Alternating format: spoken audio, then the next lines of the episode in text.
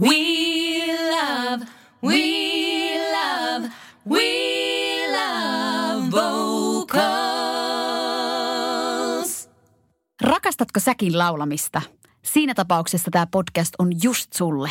We Love Vocals -podcastissa puidaan monipuolisesti laulamiseen, esiintymiseen, laulun opetukseen ja musiikkiin yleensäkin liittyviä aiheita. Podcastia hostaa kolme laulajaa ja laulunopettajaa.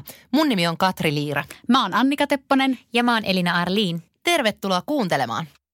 We Love Vocals. Tänään meillä on vuorossa kymmenes jakso ja hurjaa. Siis mihin tää aika rientää, minä en ymmärrä. Kohta on meidän tämä kausi paketissa ja ihan näillä näppäimillä me siirrytään pienelle breikille. Halutaan kutoa teille uutta We Love Vocals-verkkoa, mutta ennen kuin siirrytään niitä uusia juonia miettimään teille, niin me ollaan tosi mielenkiintoisen aiheen äärellä tänään. Me aloitettiin silloin taannoin ääniergonomian purkaminen keholinjauksella. Käykää ihmeessä kuuntelemassa se jakso, jos se on vielä jäänyt sieltä kuuntelematta. Ja tänään me ajateltiin ottaa aiheeksi ääntöbalanssi. Niin nyt kun on tämmöinen termi kyseessä, mikä ehkä vähän herättää kysymysmerkkejä kuulijoissa, niin olisiko meidän ensin hieman syytä purkaa sitä yhdessä? No ihan varmasti. Yes. Eli tämä ääntöbalanssin käsite on tullut meidän tietoisuuteen semmoisesta opuksesta kuin Ihmeellinen ihmisääni. Sen on toimittanut Anne-Maria Laukkanen ja Timo Leino. Ja meidän mielestä sen on tosi oiva kuvaamaan semmoista fysiologista tilaa, joka luo pohjan kestävälle laulu- ja puhetekniikalle. Ja oikeastaan ehkä on hyvä ottaa suora lainaus tästä Laukkasen ja Leinon teoksesta. Siitä saatatte tekin saada ehkä semmoisen käsityksen, mitä tällä ääntöbalanssilla sitten tarkoitetaan. Elikkä ääntöbalanssilla tarkoitetaan sopivaa suhdetta äänihuulten lähentymisen ja kurkunpään alapuolisen paineen eli subglottaalisen paineen välillä. Äänentuotto ei tällöin ole hyper- eikä hypofunktionaalista. Äänihuulet lähtevät värähtelemään pienemmällä paineella, jolloin samalla ilmanpaineella saadaan aikaan laajempi värähdys ja siis voimakkaampi ääni.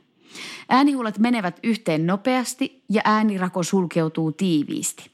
Eli tuon lainauksen perusteella voitaisiin siis ajatella näin, että jos tämmöinen ääntöbalanssi toteutuu, niin ääntö on taloudellista, eikä ääni sorru tai kulu käytettäessä. Joo, ja sitten siinä vielä tuli muutama semmoinen hankalampi termi, eli, eli siellä puhuttiin hyper- ja hypofunktionaalisesta äänenkäytöstä. Niillä tarkoitetaan tällaista puristeista ja huokoista äänenkäyttöä, eli pyritään ääntöbalanssin kautta siihen, että ääntö olisi vuolasta ja rentoa, ei siis puristeista tai huokoisaa. Tai oikeastaan vielä, jos tarkennetaan, niin just se hyper, hyperfunktionaalisuus, niin se on niin kuin tavallaan vähän ylitoimintaa tai liikatoimintaa. Mm. Ja sitten taas se hypofunktionaalisuus on semmoista, että se on vähän laiskaa se tekeminen, että siellä voisi olla vähän enemmän energiaa ja sitten tavallaan se lopputulema usein saattaa olla just tämmöisessä hypofunktionaalisessa keisissä niin semmoinen pikkusen huokonen ja sitten taas se lopputulema siinä hyperfunktionaalisessa tekemisessä saattaa olla semmoinen puristeisen mm. kuuloinen. Musta olisi jotenkin hirveän kiva ottaa tähän alkuun heti demot noista jokaiselta meiltä, meiltä semmoiset lyhyet esimerkit.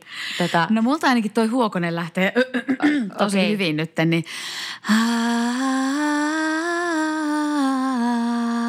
I wanna be loved by you. Mutta toi ei kyllä ole hypofunktionaalista silti, toi Elinan. Siinä on ihan liikaa kroppaa alla. No joo, mutta siellä oli kuitenkin ilmavirtaa aika reilusti. Hei, olisiko hyper? Hyper. Oh, we're halfway there. Wow! Aika hyvä demo. Se oli aika hyvä. En, en pistä paremmaksi. Sattui jo kuunnellessa. Joo, paha biisi.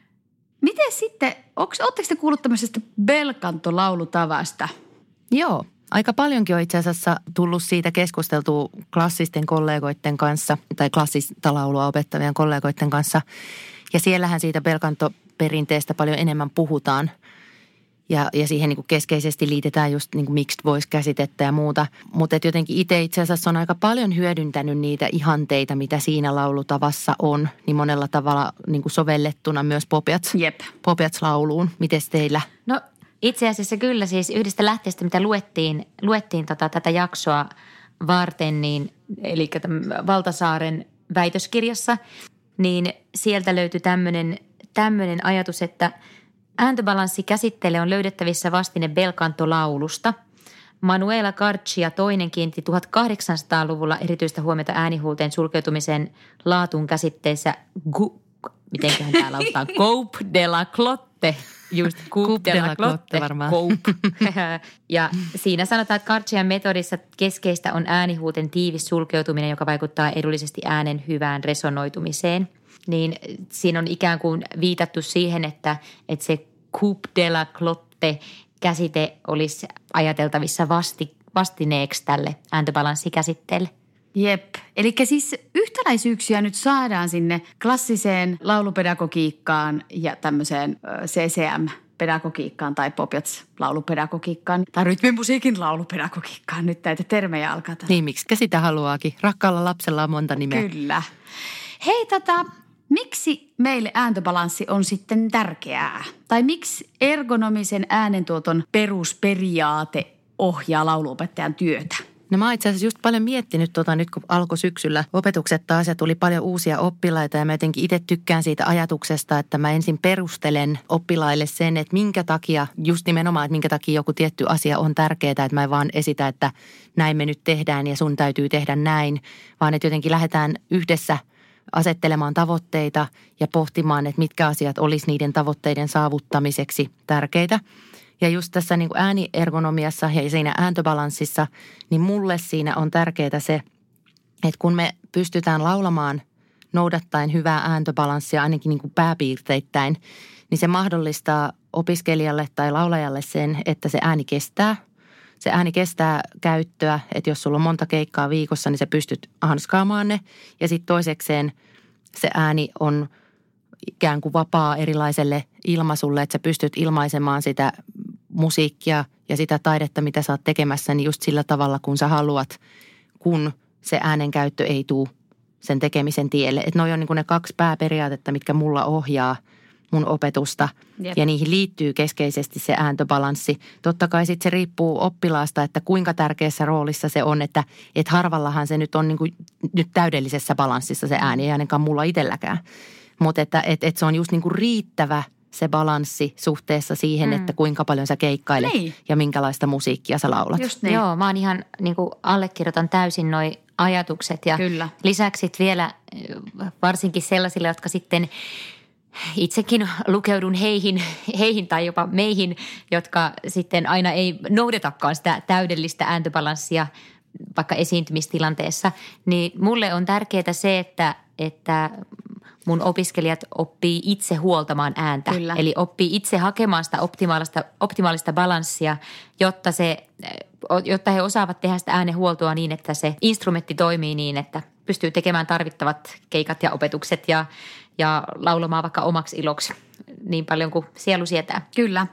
Ja nyt kun tähän ääntöbalanssiin liittyy jo, jos nyt karkeasti jaotellaan, siis tämä on hyvin karkea jako, mutta kaksi asiaa on siellä se, se äänihuulisulku ja sitten se meidän niin kuin ääntö ilman paine, mitä me sieltä kehosta tuotetaan tai keuhkoista tuotetaan, niin siinä on jo sitten myös semmoisia osa-alueita, mihin sitten tämmöiset ympäristöasiat tai omat valinnat myös vaikuttaa. Eli joskus vaikka kehossa on semmoinen tila, milloin on äänihuulet turvoksissa, niin silloin se totta kai se toiminta vaikeutuu, mutta totta kai silloinkin yritetään olla mahdollisimman ergonomisia sen äänenkäytön kohdalla, mutta että, että sitäkin puolta tavallaan pitää ehkä jollain tavalla miettiä, että miten se oman kehon tila kunakin päivänä muuttuu. Mun mielestä Katri sanoi kivasti, sä sanoit sitä, että pystyy ilmaisemaan, niin se on ainakin mulle semmoinen, niin kuin mitä mä mielen, että, että on, jos siinä on hirveästi semmoisia asioita, mitkä jotenkin katkaisee, katkaisee sitä ääntä, että siellä on kova paine tai ö, huokonen, liian huokonen tekeminen, liian niin kuin flekmaattinen keho esimerkiksi, niin niin mm. silloin se niin kuin mieli-keho-yhteys ei, ei ole niin kuin balanssissa. Eli se niin kuin keho ei pysty silloin toteuttamaan niitä aivojen käskyjä niistä tietyistä tunteista, mitä haluaisi ilmaista. Että se on ainakin semmoinen yksi, yksi pointti. Niin, ja jos haluaa ottaa niin kuin jonkun just tosi käytännönläheisen esimerkin omalta kohdalta, niin ainakin itsellä jossain vaiheessa silloin, kun ei ollut tota asiaa ihan hirveästi vielä treenannut, että ei ollut treenannut sitä ääntöbalanssia eikä sitä mixtiä tai mixed voicea, mihin ehkä sitten jossain vaiheessa myöhemmin tullaan myös, niin kyllä mä kärsin ää, tavallaan niin kuin ilmaisullisesti tosi paljon siitä, että mulla oli hirveän vahva rintarekisteri, mä pystyin laulaan tosi isosti tiettyyn pisteeseen asti, ja sitten kun biisi meni johonkin korkeammalle, niin sitten mulla ei ollut mitään muuta vaihtoehtoa kuin keventää sitä tekemistä hirveän paljon, kun se rekisteri vaihtui. Niin ei se palvellut mun ilmaisua millään tavalla. Ja mä muistan, mulla oli vielä joskus semmoinen opettajakin, joka oli silleen, että hei, että tossa kohtaa, tossa tapahtuu niin kuin jotain, että että tota, et tossa, tossa mä en oikein niin kuin ihan ymmärrä tota sun valintaa. Silleen, että no ei tää ole mikään valinta. Että et kun mä en, niin. mulla ei niin kuin mun aparaatti ei tällä hetkellä pysty tuottamaan tuolta korkeudelta sellaista, sellaista ääntä kuin minkä intensiteetin mä haluaisin. Kyllä. Ja tota, kyllä se oli aika kahlitsevaa noin niin kuin taiteellisessa Niinpä. Mielessä.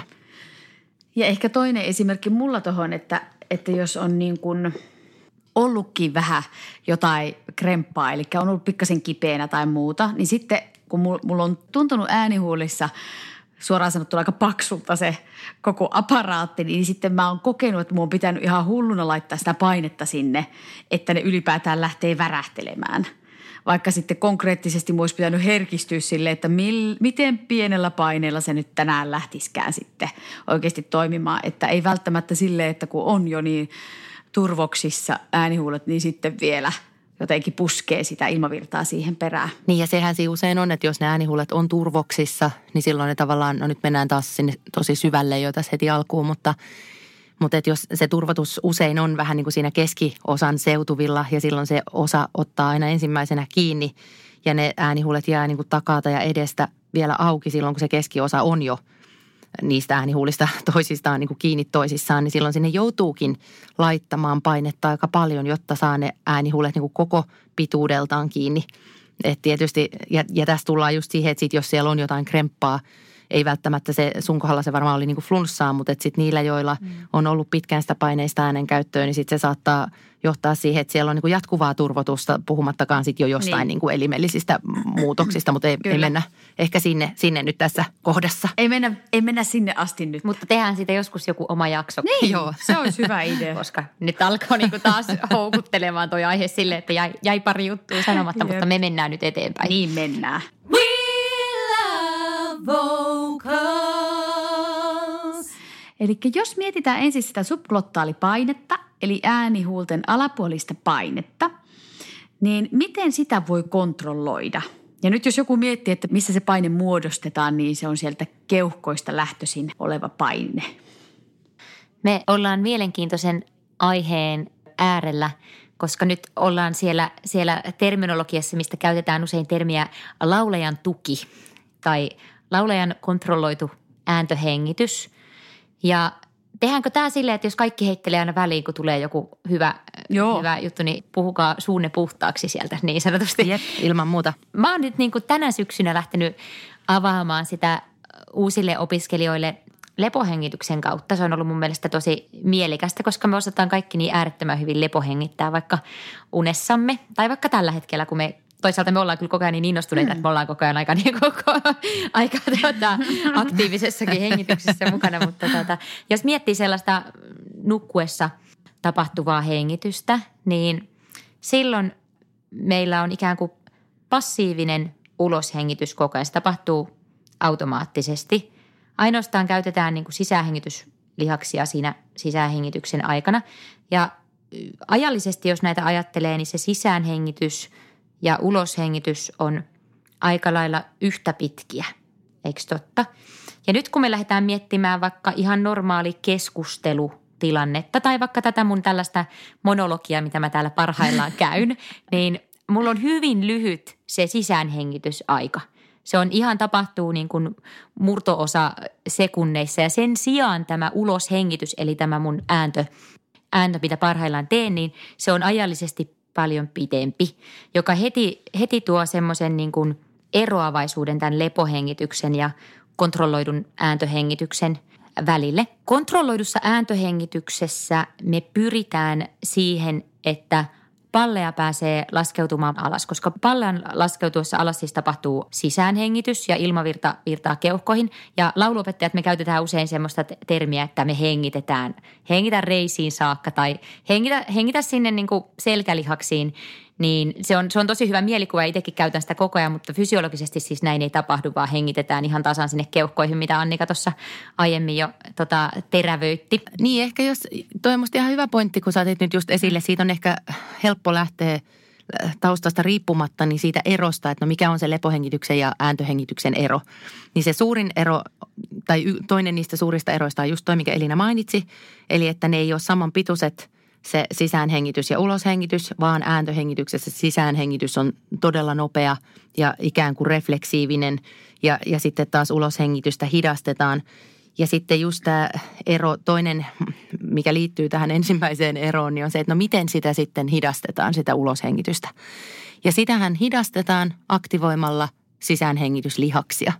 Eli me ava- aktivoidaan sen äännön aikana niitä lihaksia, jotka avaa meidän kroppaa. Eli sillä me saadaan ikään kuin vastustettua sitä, että se paine holtittomasti tulisi äänihuulia vasten, kun se pallea nousee. Ja tästä on nyt ikään kuin mun mielestä aika erilaisia näkemyksiä välillä tutkijoilla ja sitten laulupedagogien käytännön toimilla just tästä, tästä hidastamisprosessista.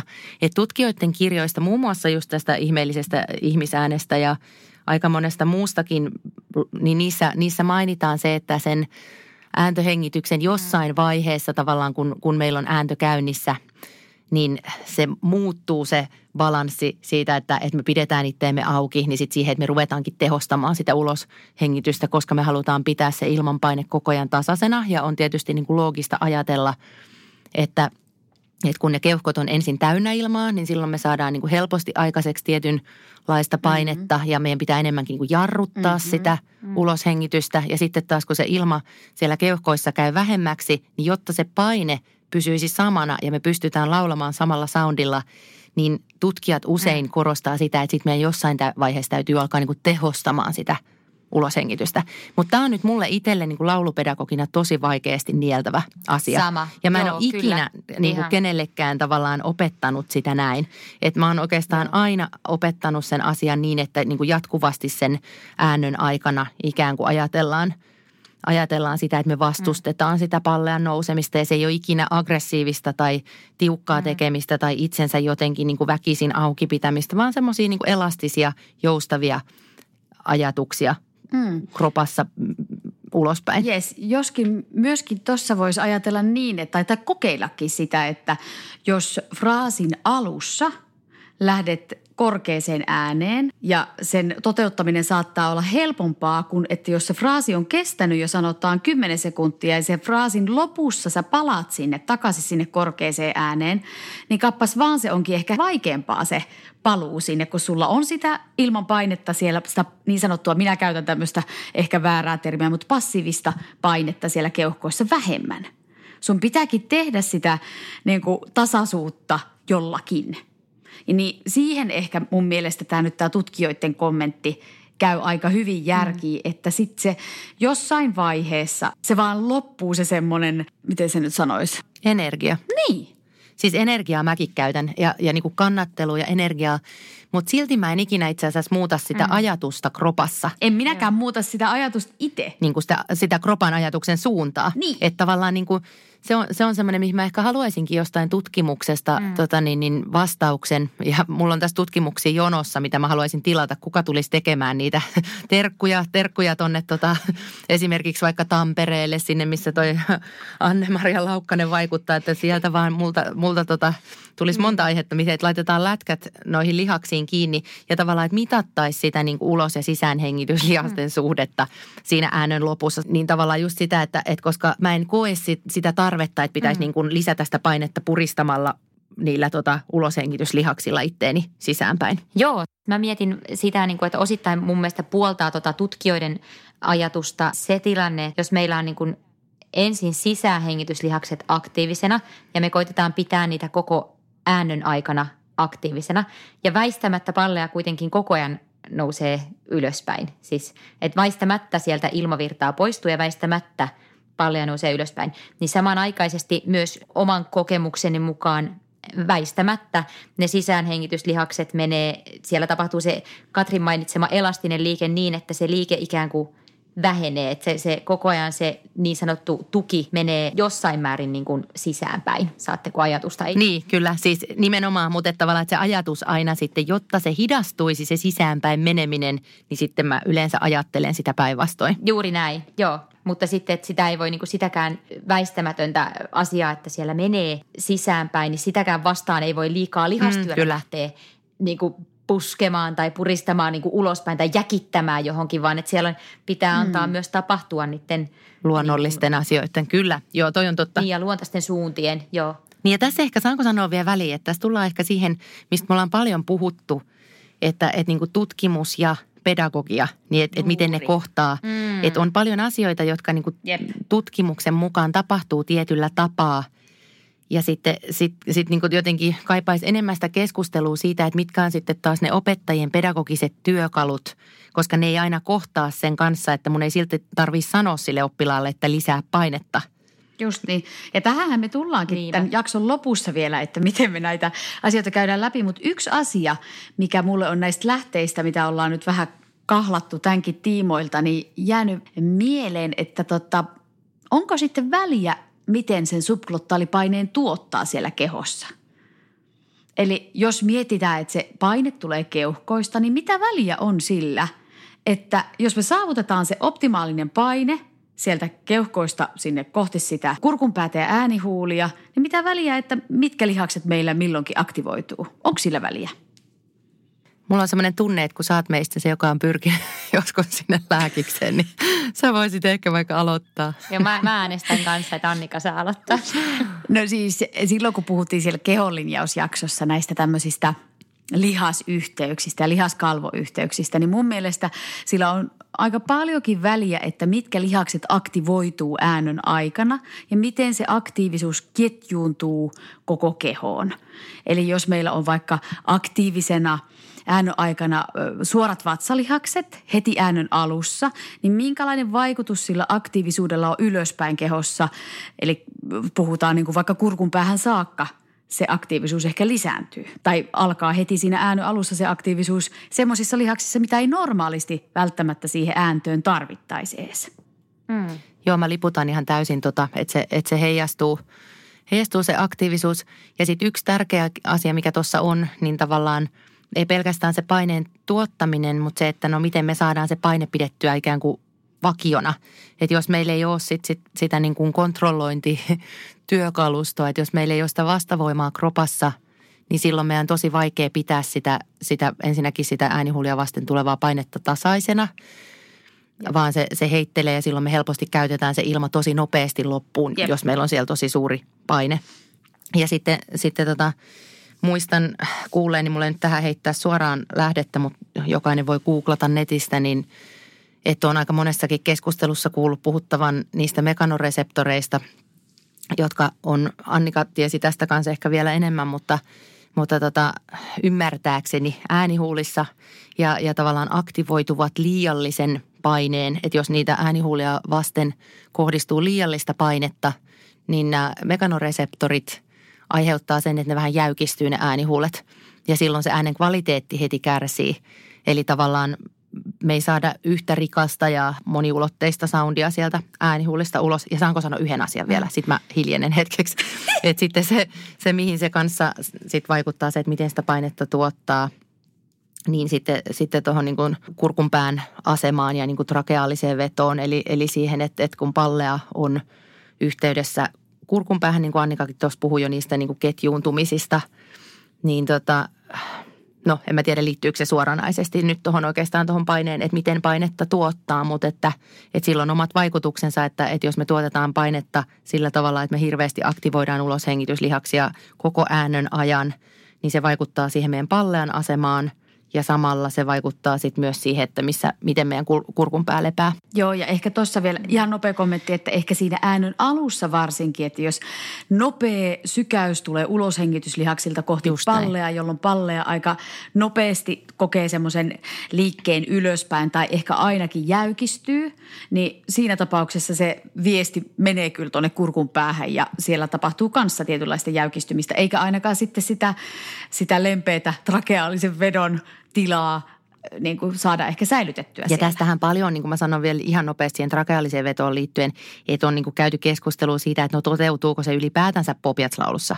Että, että, niin kuin, että onko se vaan klassisen laulun heiniä, mutta mä taas itse koen sen hyvin vahvasti, että en, en mä tarkoita sitä, että se pitäisi olla niin kuin supermatalalla Popiats-laulussa, että se aina vaikuttaisi se trakeaalinen veto siihen, että se kurkun pää laskee hirveän alas, vaan että se niin kuin suo sinne semmoiset rennot olosuhteet sinne kurkun päähän. Niin, mä mietin vielä sitä, että jos kysymys oli, että onko väliä, miten sen subglottaalipaineen ikään kuin tuottaa, niin ehkäpä niin kuin on myös aina sitten kyse siitä, että minkälaista minkälaista ääntä haetaan, minkälaista soundia haetaan. Nyt kun me haetaan niin kuin ääntöbalanssikäsitteen kautta tätä, niin nythän se on aika oleellinenkin sen, että miten sen paineen tuottaa. Mutta sitten jos niin kuin jollakin on soundi ihanne ihan toisen kaltainen, vaikka että tämä, mitä me puhutaan, ei resonoi niin kuin millään lailla, että kun mä niin kuin tykkään vetää jotenkin ihan tosi vuotosalla soundilla tai että mä en tiedä, onko tämä niin kiinnostava aihe niin kuin vaikka harrastelijalaulajan mielestä, joka on täysin tyytyväinen siihen omaan äänentuototapansa ja se palvelee hänen tarkoituksiaan, niin,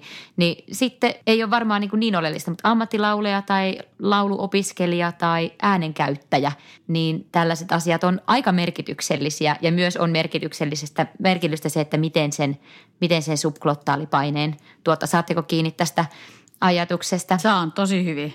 Todellakin, ja siis ihan äärimmäisen mm. oleellinen kommentti, että ainahan me niinku, oikeastaan se on, se on merkityksellistä, että mitkä ne omat tavoitteet on ja miten sitä ääntänsä haluaa käyttää. Mutta just et, ja, ja just toi, että tämä meidän jakson aihe on se ääntöbalanssi, niin siitä mm. näkökulmasta se niin. on tosi tärkeä. Jep.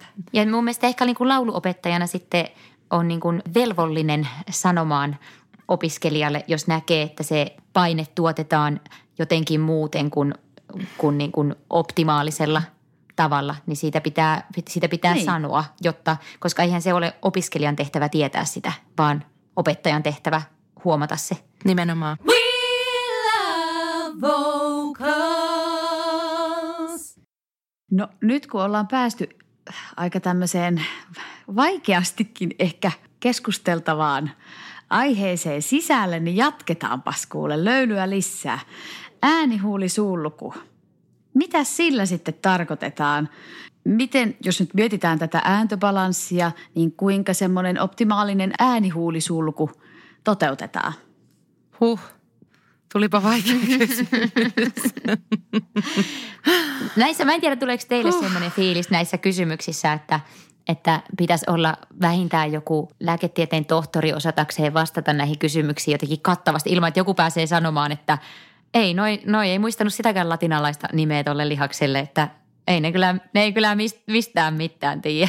Joo, kyllä tässä koko ajan aika lailla niin kuin miettii jokaista kommenttiansa, että miten tässä ristiin naulitaan tuosta kommentista. Mutta, tota, mutta me siitäkin, täytyy sanoa välikommenttina, että, että me haluttiin olla rohkeita ja ottaa tämä keskustelun, koska tämä on käytännön tasolla meille niin tärkeä oh. käsite. Ja me tullaan tavallaan siihen myös tuossa He, ihan hetken päästä, kun saadaan nämä tärkeimmät mm. käsitteet käytyy läpi, niin että mitä se sitten oikeasti tarkoittaa siinä käytännön laulamista. Älkää pelätkö, ei me jäädä tänne äänihuuli kautta subglottaalisen paineen syövereihin koko, koko jakson ajaksi. Yep. Mutta osataanko me vastata tähän Annikan kysymykseen? Ai osataanko me vastata tähän kysymykseen?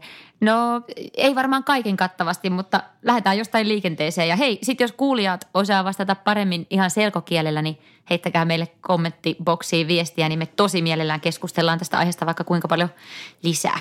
Ai, että se olisi muuten ihanaa. Niin olisi. Mutta jos niin kun lähtee jostain liikkeelle, niin ehkä semmoinen perusasia on, että se ö, äänihuulet sijaitsee siellä kurkun päässä. Ja kurkun pää taas sijaitsee kaulan etuosassa. Sitä voi tunnustella tuosta ihon läpi. Aatamin omena. Jo, niin, joillakin se tuntuu semmoiselta tai muuten vaan kilpirusto tuntuu semmoisena kovana pallukkana tuossa kaulalla. Kullakin vähän eri kohdissa ehkä sen saa sen tuntuman sieltä. Siellä siis tapahtuu äänihuulissa värähtelyä, mutta ennen värähtelyä niiden äänihuulten pitää mennä jotenkin lähekkäin. Niin mitä tapahtuu? Eli siinä on oikeastaan se ainut sen äänihuulivärähtelyn semmoinen niin sanotusti aktiivinen osa siinä, kun se äänihuulivärähtely käynnistyy. Eli monien asioiden seurauksena, niin siellä on muutamat semmoiset lihakset, jotka lähentää niitä äänihuulia toisiaan vasten. Eli tota, jos jotain nyt kiinnostaa vielä tarkemmin, niin siellä on semmoiset kannurustolihakset ja semmoinen ulkoinen rengasrusto, kannurustolihas, jotka lähentää äänihuulia toisiansa vasten. Ja sen jälkeen, kun tämä juttu on saatu hoidettua alta pois, niin oikeastaan kaikki menee ihanasti ja automaattisesti. Eli koska ne äänihuulet kun sulkeutuu, niin sinne alle alkaa kasaantua ikään kuin sitä ilmanpainetta, mikä sieltä keuhkoista nousee ylöspäin. Ja se käynnistää niin sanotun Bernoullin efektin ja, ja, tota, ja sen jälkeen se värähtely tapahtuu oikeastaan tosi automaattisesti. Siihen liittyy myös semmoinen aerodynaamismyöelastinen teoria. Eli jos joku on semmoinen ääninörtti kuin me, niin voi sitten googlailla myös sitä Bernoullin efektiä tai sitten ehkä muistaa sen koulun fysiikan tunneilta tai sitä aerodynaamismyöelastista teoriaa. Niin tota, mutta oikeastaan tässä vaiheessa mun mielestä riittää se, että et, et sen äänihuulivärähtelyn aikaansaamiseksi ne pitää lähentää toisiaan ne äänihuulet. Ja sitten sen jälkeen siitä lähtee tavallaan semmoinen fysikaalinen toimintaketju, että ne alkaa värähtelemään toisiaan vasten. Ja sitten tähän ääntöbalanssiajatukseen liittyy myös äh, käsite semmoisesta pehmeästä alukkeesta. Se pehmeä aluke on ehkä itse asiassa helpoin demota näiden muiden alukkeiden kautta. Eli meillä on niinku kolmenlaista erilaista aluketta, millä... millä äänen voi aloittaa. Ö, kova aluke tarkoittaa käytännössä sellaista kuuluvaa poksahdusta sieltä vokaalista, eli vaikka a, a, e, e, a, e, e, a, a, tuon tyyppistä. Ää, ja sitten meillä on huokoisa aluke. Annika, sulla oli niin hyvä demo, että sä saat hai, hai, ha, hai. Just sieltä kuuluu oikeastaan niin kuin ilmavirta jopa ennen sitä ääntä. Eli se, niin kuin se alkaa ilmavirralla se ää, äänen tuotto. Ja sitten meillä on tämä pehmeä aluke, johon ääntöbalanssissa ää, pyritään. Haluatko Katri olla meidän pehmeä aluke demor? Aa, aa, aa, oo. Hii, hii. Eli vähän niin kuin uiskennellaan sisään. Eli se lähtee silleen vähän vaivihkaa, että ei lähetä niin kuin, että tästä tämä lähtee o, o, eikä hou. Vaan ou. Just se on kaikista näin. Hankalin noista ja, ja sitten se vaikuttaa siihen äänihuulivärähtelyyn niin, että siitä tulee tosi suotuisaa. Eli tavallaan mä käytän ainakin tuota pehmeätä aluketta kaikissa äänitreeneissä. Totta kai sitten jos me treenataan tai musiikillista asiaa, niin siellä, siellä tulee käytettyä sitten ihan noita kaikkia. Ja, ja efektinä käytetään huokosuutta ja rytmimusiikissa paljon kovia alukkeita. Mutta silloin kun me halutaan tasapainottaa sitä ääntä ja treenata sitä ääntöbalanssia, niin silloin se pehmeä... Pehmeä aluke on se mm. way to go. Mm. Niinpä. Ja sitten vielä ehkä tuohon äänihuulisulkuun sinällään mun mielestä vaikuttaa se kurkunpään asemointi. Eli että kuinka se on suhteessa kieliluuhun. Onko se kieliluun ja kurkunpään ero tosi tosi pieni, jolloin se tila pienenee siellä kurkunpään seudulla. Ja esimerkiksi saattaa olla niin, että esimerkiksi taskuhuulet voi aktivoitua sen seurauksena. Ja toisaalta siihen taas vaikuttaa kielen paikka suussa. Eli jos kieli on tosi takana, painaen sitä kieliluuta alaspäin ja ehkä siihen liittyen vielä, liittyen vielä semmoinen vähän niin kuin kompressioajatus sinne alaspäin, niin silloin on aika todennäköistä, että se kurkunpäätila ei ole vapaa tai avoin. Joo, toi on ollut itsellä ainakin käytännössä tosi iso aha-elämys, esimerkiksi just se kielen paikka. Mm. Jos, jos puhutaan niin kuin ylääänistä, niin että kun sen kielen saa sieltä nielusta makaamasta pois, niin se ääni tiivistyy huomattavasti Jep. niissä päärekkarinkin puolen äänissä tai päärekkarivoittoisessa mikstissä. Todellakin. We love vocals. Yes. Elikkä nyt jos päästään itse siihen pihviin tässä pikkuhiljaa, eli siirrytään eteenpäin. Mitä aistit ja kuuntelet, kun havainnoit toiselta laulajalta ääntöbalanssia tai paineen käyttöä tai sitä äänihuulisulkua? Minkälaisia, minkälaisia asioita sulle tulee mieleen? No ihan ekana tulee oikeastaan viittaus just taas sinne bel canto-ajatukseen, että siellä puhutaan niin kuin sen kirkkauden ja tummuuden suhteesta. Eli mä kuuntelen sitä, että, että toteutuuko siinä äänessä tasapainoisesti se, että siellä on niin kuin sitä yläpäätä, vähän samalla lailla kuin miksauksessa, että on sitä yläpäätä ja on sitä botnea. Ettei, ettei se ole pelkästään niin kuin kompre, kompressoitu sinne, että se on semmoinen niin kuin todella yläpäävoittoinen soundi. Että siellä on sitä lämpöä ja pyöreyttä, mutta sitten myöskään, että se ei ole niin kuin just, että se kurkunpää on tuolla niin kuin polvissa, polvissa asti. Niin, niin se, semmoista, semmoista kuuntelen. Meinasin sanoa ensin sen yhden toisen paikan missä asti, mutta en kehannut, kehannut tässä sanoa. Kaikki voivat miettiä sitä siellä kotona. Joo. Ja sitten me ollaan monta kertaa nyt jo viitattukin tähän hyperfunktionaaliseen ja hyperfunktionaaliseen, eli tähän niin kuin puristeiseen ja huokoseen äänenkäyttöön, niin niitä asioita kuunnellaan, että, että ideaalitilanteessa se tuntuu semmoiselta vuolaalta ja keholliselta. Ja sitten jos siellä on, kohta päästään niihin treeneihin, että mitä sitten voidaan lähteä tekemään, jos siellä on sitä, sitä liikatekemistä tai liian vähän tekemistä. Jep.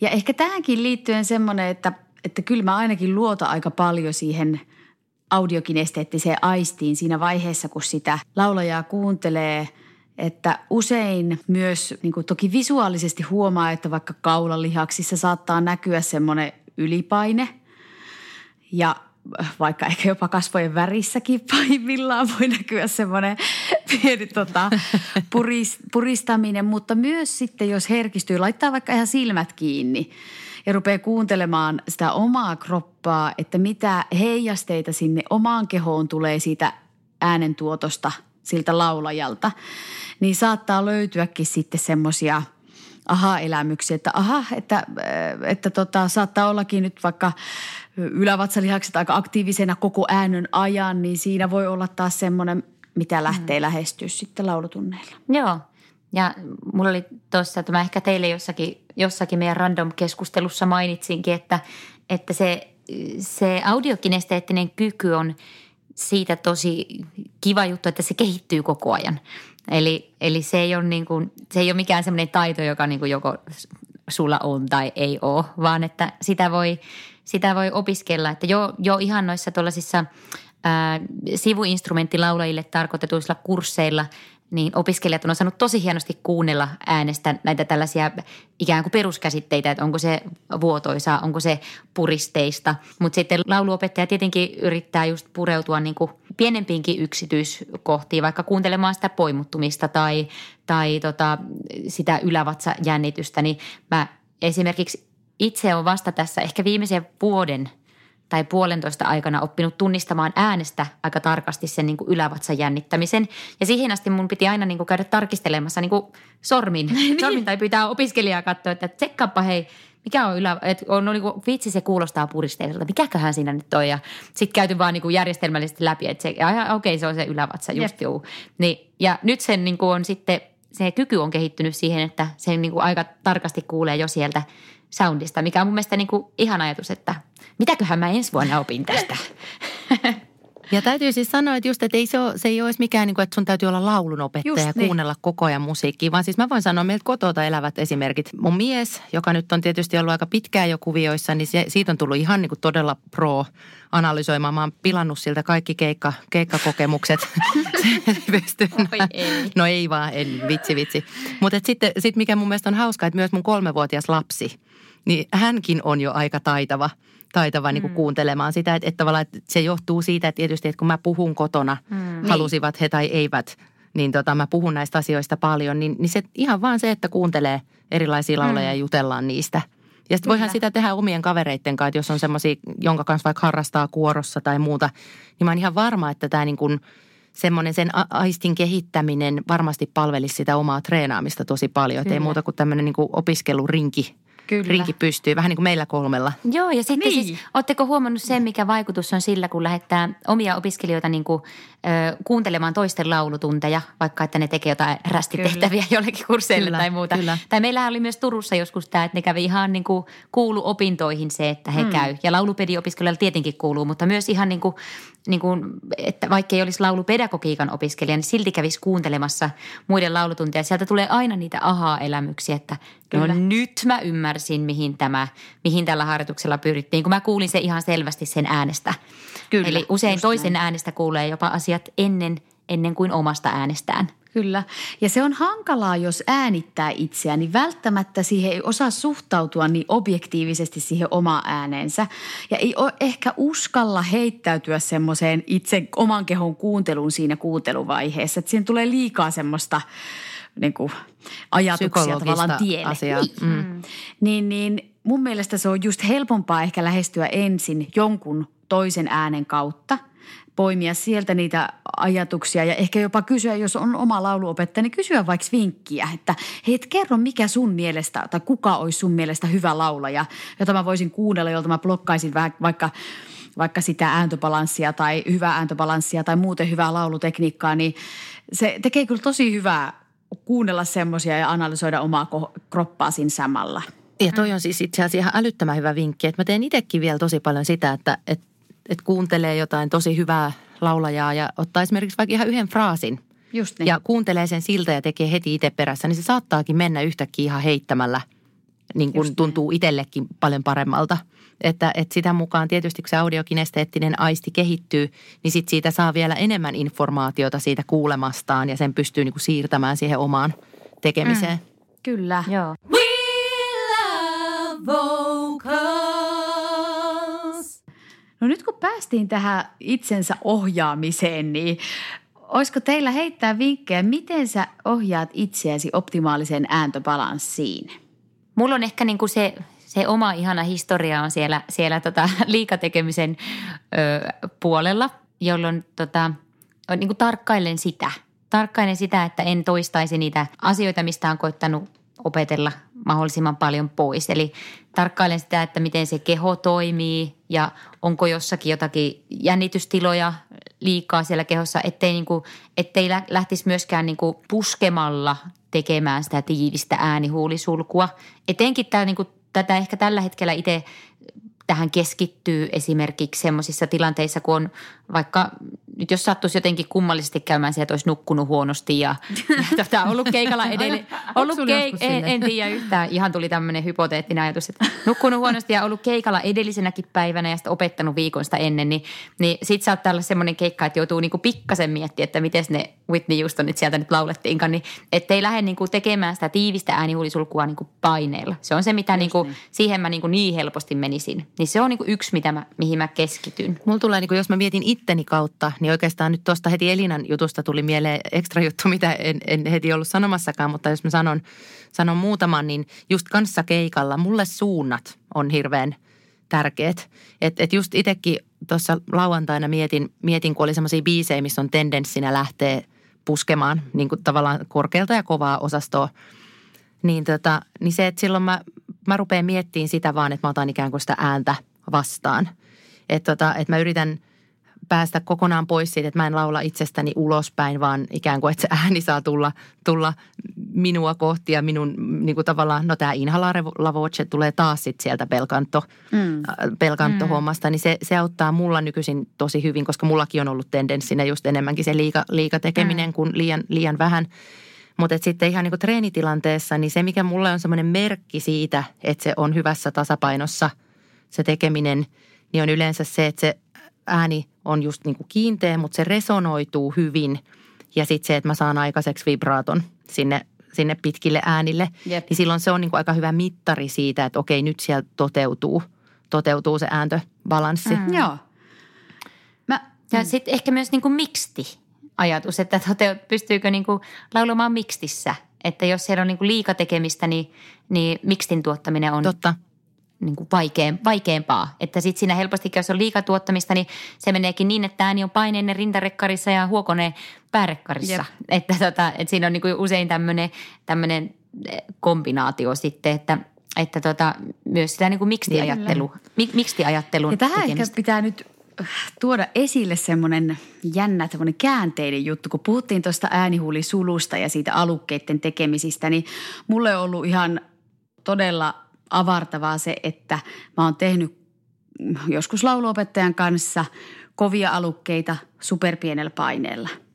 Ja se on auttanut mua havainnoimaan sitä, että miten vähällä tekemisellä mä saan sen äänen syttymään, joskin siinä on ollut se kova aluke, mutta se on ollut mulle tärkeä semmoinen pienen vastuksen tunne, jotta mä saan se ajatukset, mun ei tarvii niin kuin jotenkin puristaa yhtään, varsinkaan kun haetaan niin kuin todella nopeata sulkua tai nopeata äänentuottoa, niin mun ei tarvitse tehdä mitään ylimääräistä ekstratyötä.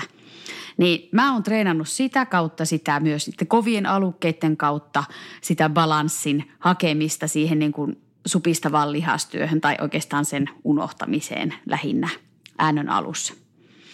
Ja sitten toinen pakko sanoa vielä tähän perään, että nykyään mä käytän sitten tai semmoista, että, että mä haen mahdollisimman öljystä fiilistä mun kroppaan. Tämä on hassu mielikuva, mutta niin, että mulla on ikään kuin mahdollisuus, potentiaali koko ajan liikuttaa mun kroppaa niin kuin mä sitä haluaisin liikuttaa. Mulla ei ole jäykkyyttä vaikka jossain kohtaa, joka koko ajan vaikuttaa mun koko kehon liikkeeseen, vaan että mulla on irtonainen fiilis, semmoinen olo, että mun, vaikka jos mä haluaisin romahtaa lattialle, niin sit mulla olisi potentiaali tehdä niin. Että se ei ole niin kuin missään vaiheessa semmoinen sotilaallinen, johon mä, mulla oli tendenssiä taas aikaisemmin. Että mä tein yli mm. myös sitä aukipitoa, niin nyt mä haluan sitä lempeyttää myös. Toi on mulla ihan sama, että mm. et just käyttää tosi paljon sitä elastisuutta. Että mulla on aika paljon liikettä myös omassa treenissä mukana. Mä käytän tosi paljon mun käsiä ja niillä semmoisia, no sitä on vaikea demota tässä niin kuin kuulokuvan perusteella, mutta, mutta että kädet, kädet käy aika paljon ja hakee niin kuin eri suuntia. Mutta sitten tietysti varmaan niin kuin kuulijoita Joo. voi kiinnostaa myös se, että kun me, meillä on ehkä tendenssiä meillä kolmella ollut paljon siihen, että ollaan jo lähtökohtaisesti oltu aktiivisia siinä tekemisessä. Jep. Mutta että miten treenata sitten sitä ääntöbalanssia kohti, jos se sun tekeminen on niin kuin hypofunktionaalista, eli, eli vähän niin kuin turhan laiskaa tai flegmaattista. Niin onko hmm. teillä siihen heittää jotain vinkkejä? No ehkä mä taas siinä kohtaa koen, että riippuu tietysti minkälainen se, totta kai se keho on, mutta yksi väline on se, että aktivoidaan ihan niin kuin konkreettisella venytysliikkeellä niitä sisähengityslihaksia äänön aikana. Esimerkiksi kylkivälilihakset saattaa olla joskus, että sä niin kuin koet, että ne on aktiiviset, mutta sitten oikeasti kun ne laitetaan venytykseen, niin sitten sä vasta hoksaat, että ai jumpe, nyt, nyt ne vasta sitten vastustaakin sitä uloshengitystä, jolloin ihan semmoiset oikeasti niin kuin perinteiset kylkivenytykset tai sitten seinää vasten tehdyt kylkivenytykset voi olla tosi avittavia. Ja mä tota... Mä oon nyt esimerkiksi just tänään käytiin yhden, yhden oppilaan kanssa, jolla oli just, ettei ollut kauheasti aktiivisuutta viedä siellä kehossa ja ääni oli erittäin, erittäin huokoisa, niin haettiin sen iki-ihanan puheen kautta, eli, eli vietiin niin kuin puhetta ja me vietiin, mä tykkään tehdä sellaista, että vie sen puheen sinne niin kuin laulualueelle. Eli korkeilla intonaatiolla puhumista. Kyllä, yep. joo, eli tavallaan kun se kappale, kappale, mitä laulettiin, jos mä nyt puhun täältä, mä puhun varmaan sieltä jostain tuota, niin kuin pienen oktaavin ala, alaosasta, niin oktaavilla pitää nostaa, että pääsee sinne niin kuin, että aah, aijaa, okei, että lähdettiinkin hakemaan sitä biisin tekstiä sieltä. Ja sinne löytyi yhtäkkiä niin kuin, ai että siis ihan, se opiskelija oli itsekin, että onko toi mun ääni? Mä sanoin, että on, se on sun ääni ja susta lähtee tollainen ääni. Sitten haettiin sitä, että me siirrettiin sitten tota, äh, siihen kappaleeseen, ottakaa nyt kun mä saisin edes päähän, niin mikä kappale meillä nyt oli. No eipä silloin väliä, ukkonoa vaikka. Niin sitten laitettiin sinne kappaleeseen silleen, että ensin, ensin tota... Aina haettiin se, että saa sen alkutunteen siitä kehollisuudesta, niin ensin puhuttiin läheltä niitä oikeita säveliä ja sitten siirryttiin laulamaan tyyliin. Ukkonoa, ukkonoa oli kunnon mies. Eli niin kuin tällaista epämääräistä. Mutta se, mä tiedän, se kuulostaa tälleen, että tällaista laulutunnella tehdään, mutta se toimii. Ai ihan siis Symbelius Akatemiassa vai? Ja ukkonoa nimenomaan se kappale oli varmasti. Niin tätä, äh, siis puheen kautta. Se on mun niinku semmoinen all time favorite, kyllä. Joo, mä käytän tuota samaa treeniä tosi paljon. Se on ihan mahtava, niin kuin ihan semmoisella konkretian tasolla mm. havainnollistamaan kyllä sitä toimintaa oh. siellä. Ja se on jännä, kun just se puhe on meillä aika usein, no ei tietenkään kaikilla, mutta, mutta se on aika hyvin istuvaa. Niin siinä saa aika lailla ilmaiseksi sitten sen laulusoundin, että kun lähtee sen puheen kautta, niin ei tarvitse ruveta opettelemaan hirveästi mm. erillisiä asioita, koska nimimerkillä Joo. just itsekin käytin noita ihan samoja juttuja tänään tunnilla, joskin me tehtiin taas sit tosi alhaalta Että jos on just usein hyperfunktionaaliset tyypit, saattaa olla sellaisia, jotka on laulanut tosi paljon päärekkarilla ja vuotosella päärekkarilla, että sitä rintarekkaria ei hirveästi löydy sieltä. Niin sitten tavallaan, että hakee jonkun semmoisen karakterin, vaikka niin kuin olen käyttänyt paljon sellaista, että, että mieti se tyyppi, joka siellä kallion jossain kuppilassa on se, joka on pari päivää jo, jo vetänyt ja sitten se aika semmoisella niin kuin rempseellä äänellä puhuu siellä niin kuin, ja sitten otetaan joku tavu vaan vaikka esimerkiksi, että jaa, ja sitten puhutaan niin kuin semmoisella koilotus äänellä sitä, sitä niin kuin mm-hmm. biisin yep. tekstiä, eli siis tavallaan niin kuin lujempaa kuin mitä me normaalisti puhuttaisiin, mutta että et, et sitten saadaan niin kuin sitä kiinteätä, energistä tekstiä tuotettua. Ja sitten mm. kun se sama saadaan pidettyä siinä laulussa, niin se soundi muuttuu aivan totaalisesti, eli se muuttuu kiinteäksi ja sitten saman tien myös se kroppa, kroppa tulee siihen soundiin mm. alle. Jep.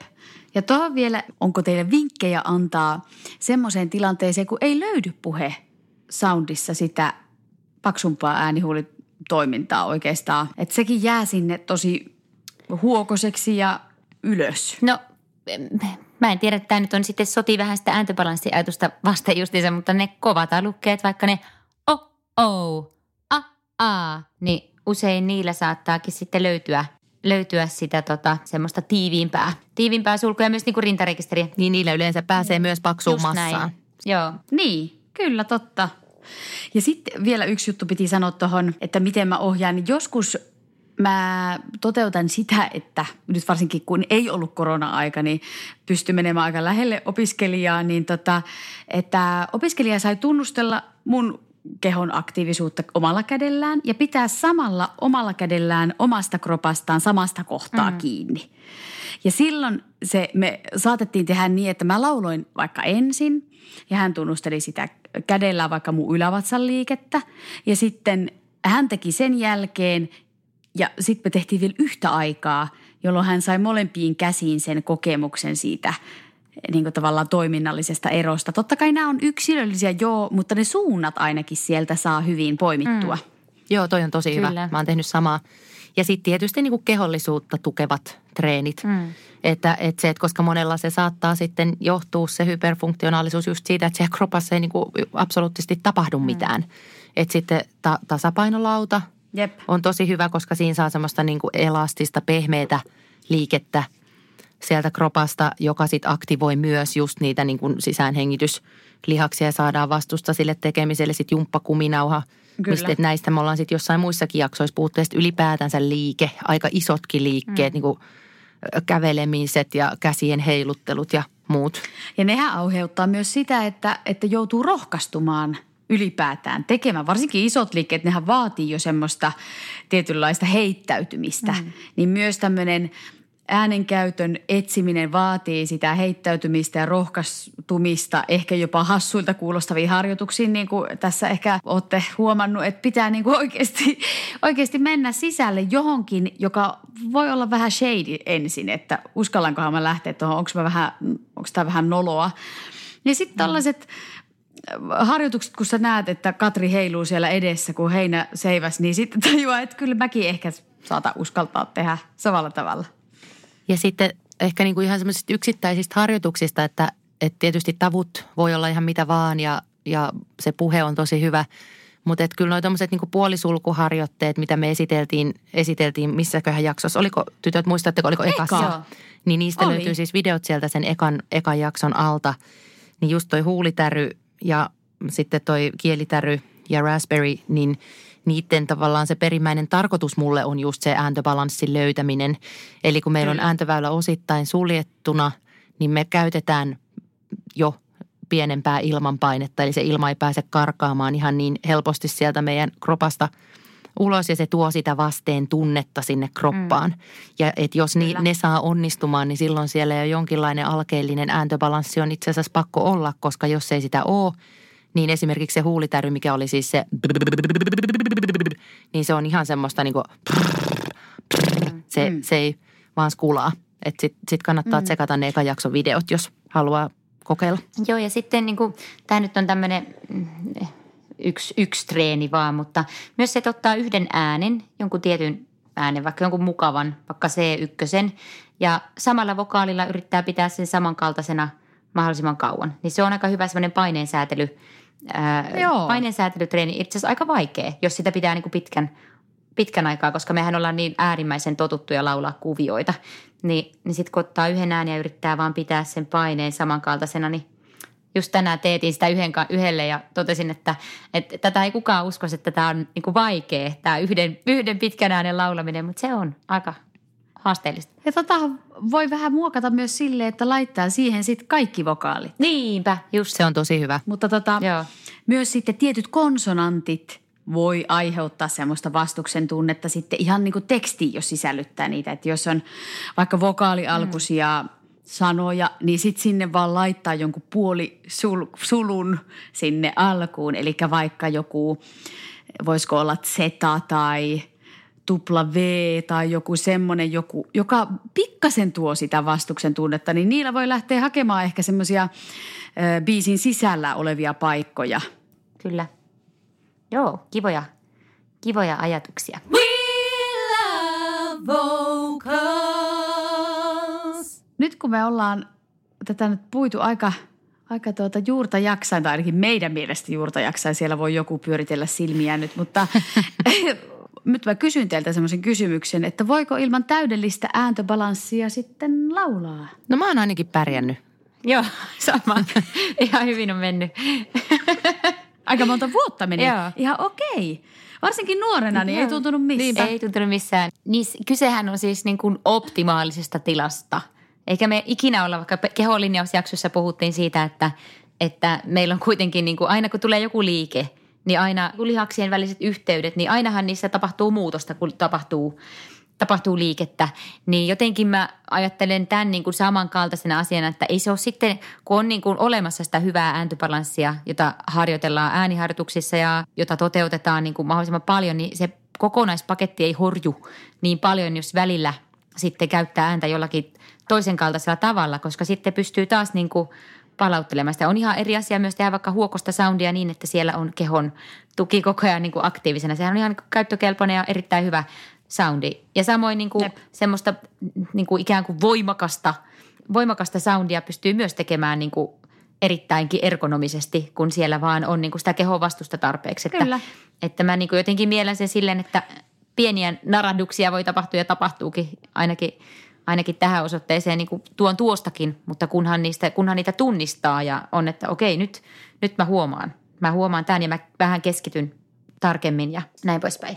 Ja esim. Keikkatilanteissa, niin jos sä et kuule itseäsi tai jos tulee semmoinen, että joutuu taistelemaan sitä yleisvolaa vastaan, niin usein sitä se oman kehon aistiminen hiljenee silloin. Niin sit sä vasta jälkeenpäin huomaat, että no nyt oli ääntöbalanssi mitä oli, koska ääni ei niin kuin enää keikan jälkeen ole ihan hirveän hyvässä kondiksessa. Eli siinä tilanteessa mm. sen adrenaliinin voimasta sä et saata ehkä havaita itsestä niin voimallisesti, varsinkaan jos ei ole siihen siinä hetkessä kiinnittänyt huomiota, mutta sitten just se on ehkä siitä jälkeisistä fiiliksistä nyt niin kuin puhutaan. Mm. Myös. Ja sitten just Kyllä. tavallaan siinä vaiheessa, kun se tekeminen nyt ei ole vielä ihan täysin balanssissa, niin sekin riittää jo.